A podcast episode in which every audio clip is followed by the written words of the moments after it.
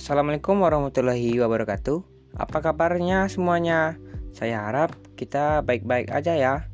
Terlebih di kondisi pandemi ini.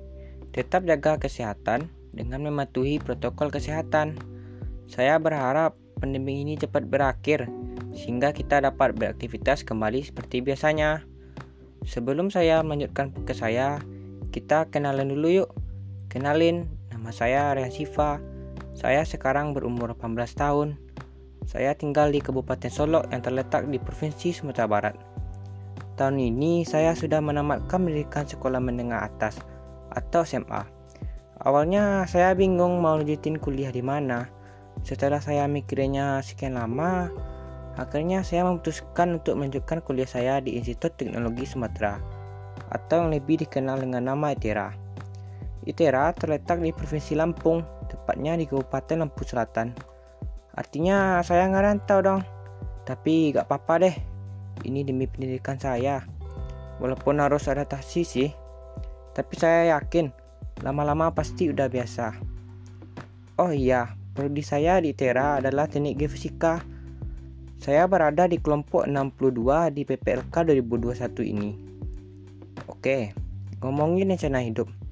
Rencana hidup adalah sesuatu yang harus dimiliki setiap manusia untuk terus maju dalam mencapai tujuan hidup.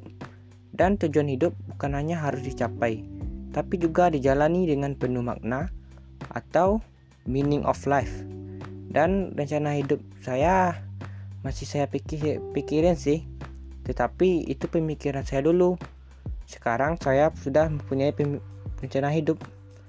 Untuk saat ini, rencana hidup saya adalah kuliah dengan sebaik-baik mungkin, serta aktif dalam berorganisasi di dunia perkuliahan, dan mengembangkan minat dan bakat saya.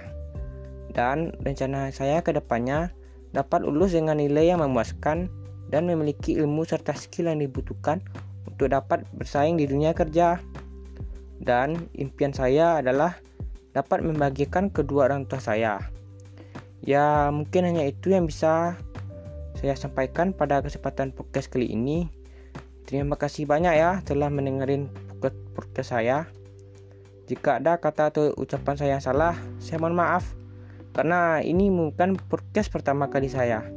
Jika ada kesempatan lagi, mari kita berjumpa lagi di podcast saya selanjutnya. Wassalamualaikum warahmatullahi wabarakatuh.